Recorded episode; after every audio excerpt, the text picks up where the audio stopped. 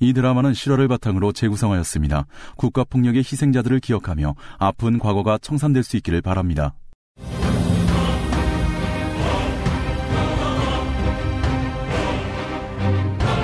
듣는 드라마 더욱 밝은 내일을 위하여 일곱 번째 부러진 마음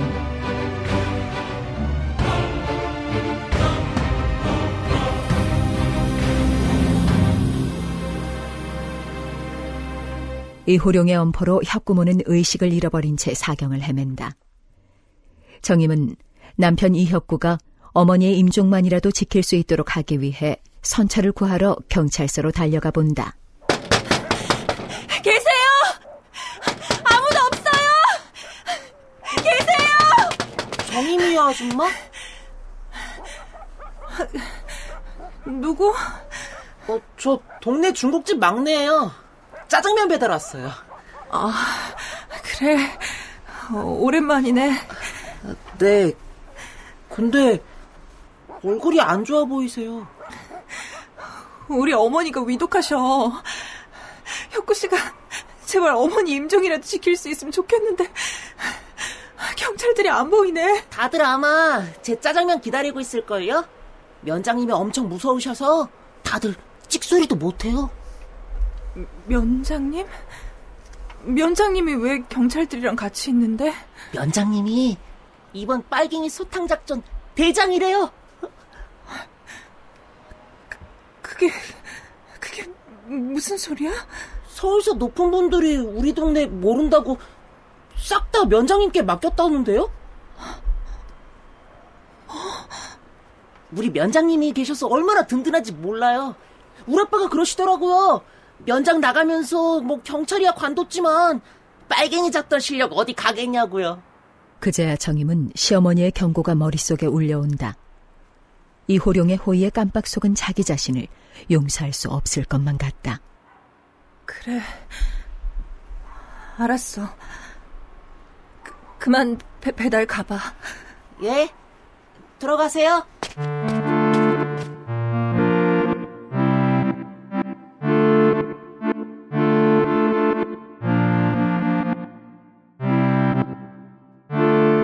그 시각 순택은 다른 선원들과 함께 중앙정보부에서 갖은 고문으로 만신창이가 돼가고 있었다. 저 좀 내보내 주세요. 예, 선생님, 저 저 좀 집에 보내주세요. 꼬마야, 네가 집이 어딨어? 지, 집에 갈래요. 중앙정보부의 김계두는 소년의 가장 약한 부분을 사정없이 흔들어 이들의 자백을 한 번에 받아낼 계획이었다. 꼬마야, 우리도 이런 경우가 처음이라 참 난감하다. 너같이 어린 빨갱이는 처음 보거든. 예, 예, 제가 빨갱이죠. 다 제 탓입니다. 그러니까 저만 잡아가세요. 다른 아저씨들은 정말 아니에요. 이제서 네가 빨갱이라는 걸 자백하는구나. 그치? 예, 예, 말씀하신 게 다 맞아요. 저희 아버지가 간첩이고요. 제가 고아로 위장해서 구두 닦게 하면서 수신호를 주고받았습니다. 그리고, 그, 그리고. 명태! 네, 명태! 예, 여기, 명태잡이배에 저를 실어주는 목적으로 간첩한테 받은 활동비를 줬습니다. 그렇지. 네가 그렇게 여기다 자백해놨잖아. 응? 그치만요, 선생님. 정말 선장님은 아니에요. 만호로 사람들은 저랑 아무 상관없어요. 우리가 네 아버지 찾았단 얘기 했었나? 예? 북한에서 남한으로 보낸 진짜 간첩. 네가 얼굴 한 번 본 적 없다는 네 아버지가 파악됐는데 말이야. 그 와중에 우리가 중대한 사실 하나를 발견했어요. 어떤 거려? 저, 저 열심히 또 외울게요. 말씀만 해주세요. 네가 거짓말을 했던데? 거짓말이요? 너 처음에 네 엄마 만나러 묵호에 간댔지. 그래서 배에 태워달라고 한 거고. 네, 너 엄마 없잖아. 그, 그걸, 어, 어, 어떻게. 네 엄만 너 여섯 살 때 지병으로 사망했던데 대체 왜 그런 거짓말을 했니? 그게요. 그, 그러려고 한 건 아닌데요. 순택은 너무 크고 무거워 차마 입 밖으로 내지 못했던 비밀을 그제야 토로하고야 만다. 실은요, 전에 두 번이나 입양을 갔었는데요. 너무 많이 맞았어요. 맞기 싫어서 싸우다가 파양당했는데, 또 입양 가야 한다길래, 구두닦기에서 모은 돈으로 아이스케이크 장사하려고 묶어로 도망가려고 그랬어요. 어, 엄마 만나러 간다고 얘기해야 아- 아무도 날 안 잡아갈 것 같아서 어, 배워들 배워줄 것 같아서 그랬어요. 아, 이걸 어쩐다. 지금 이혁구 선장이란 다른 선원들은 그걸 모르고들 있는데 아, 너무 미안해요. 아, 너무 미안해서 말을 못했어요.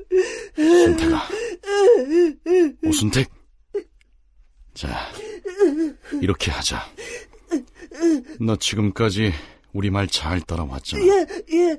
이번에 한 끈만 더 가자 네가 마누로 사람들이랑 다 같이 북으로 귀순하려고 했던 빨갱이들이라고 이 진술서에 지장만 찍으면 줄게.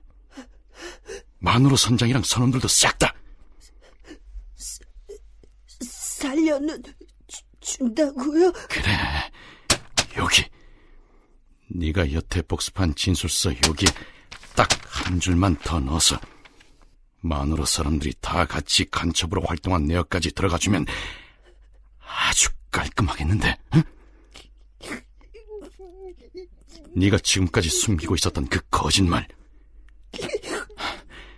이혁구 선장이 알면 어떨 것 같니?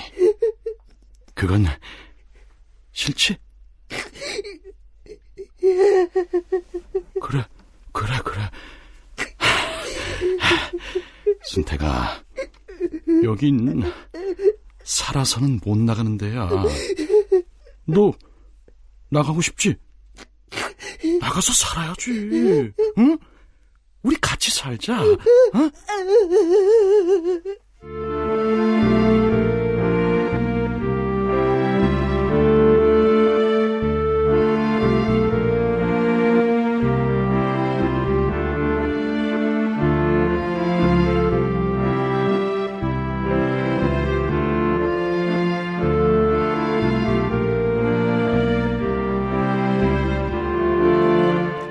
한편 혁구 역시 취조가 막바지로 접어들고 있었다. 너 숨통이 참 길다. 하긴 어릴 때 물속에서 오래 버티기만 하면 네가 늘 1등이었어.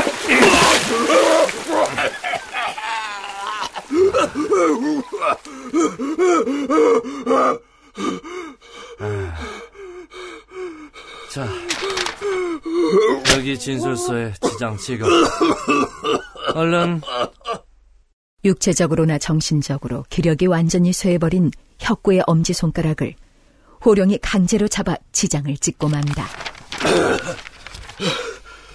이럴 거면 차라리 처음부터 죽이지 그랬어. 내 지장 찍는 게 그렇게 중요한 거였어. 차라리 손가락부터 잘라가지 그랬어. 처음부터 죽이면 쓰나. 상부에서 지시가 내려올 때까진 너도 말판의 일부인데 잘 살려둬야지. 말판. 자, 이제 다시 시작하자. 뭘 다시 시작하는데? 진술서 다 외웠잖아. 지장도 찍었잖아.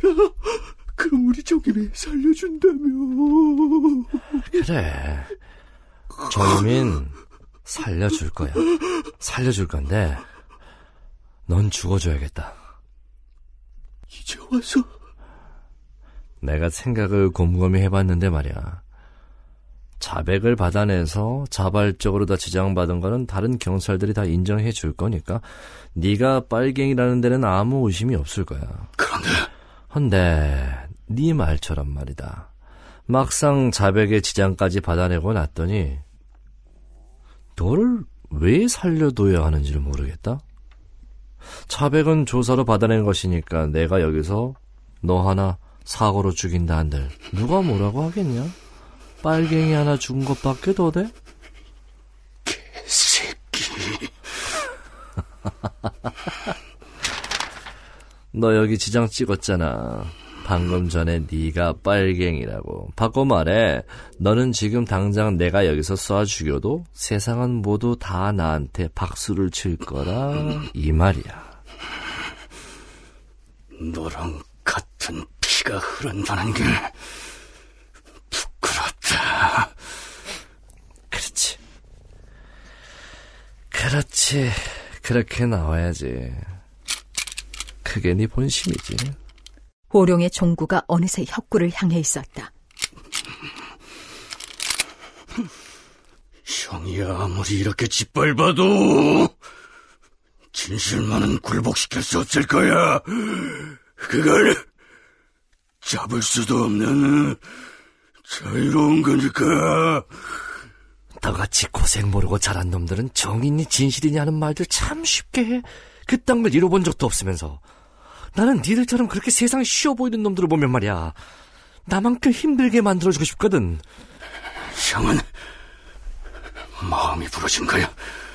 마음이 불구가 돼버린 거라고. 세상 탓 그만해. 고생하며 사는 사람들이 모두 형처럼 삐뚤어진 눈으로 세상을 보진 않아. 총성 한 발이 두 남자 사이를 갈라놓는다. 총알은 혁구의 발목을 관통한 채다.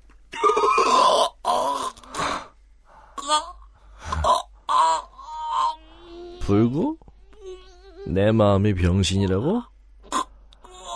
그런 병신으로 살게 누가 만들었는데. 그래. 너도 한번 일평생 병신으로 감옥에서 썩어봐. 무슨 일인가? 어, 박 형사. 별일 아니야. 아, 이 빨갱이 새끼가 나한테 대들잖아. 그래서 내가 방어로다 총 한 발 쏴버렸네. 어, 예. 아, 그, 중정에서 좀 전에 전화 왔습니다. 중정에서? 예. 오순대기 모두 실토했답니다. 현장 증거까지 싹 다 압수하라는데요?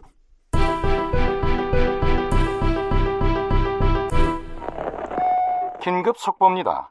중앙정보부는 최근 대학 교수와 의사, 예술인, 공무원들이 만월호라는 납부거선을 통해 북한을 왕래하며 접선 및 간첩 활동을 해왔다고 발표했습니다. 이 사건은 총 194명이 연루된 최대 규모의 난파 간첩단 사건으로 국가보안법, 반공법, 형법 등을 적용하여 주요 인물은 사형에 처하였고 만호로 선장을 비롯 선원들 및 연락책으로 활동한 30여 명에게는 무기징역을 선고하였습니다.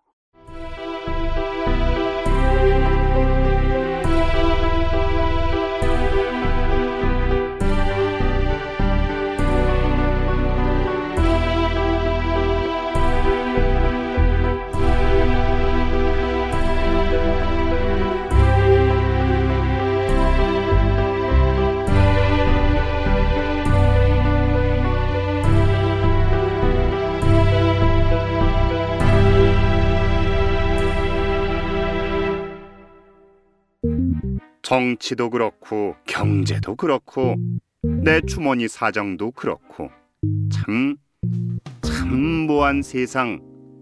이 모한 세상에 국가대표 성우들이 광고를 해준댄다. 니네 가게 옆집 가게 우리 회사 자기 회사 홍보할 수 있는 건 뭐든지 다 해준댄다. 광고비 싸다. 엄청 싸다. 전화 부탁드린다. 마구 부탁드린다 010-8686-4959 한 번 더 010-8686-4959 그런데 정작 나는 출연이 없다. 안녕히 계세요.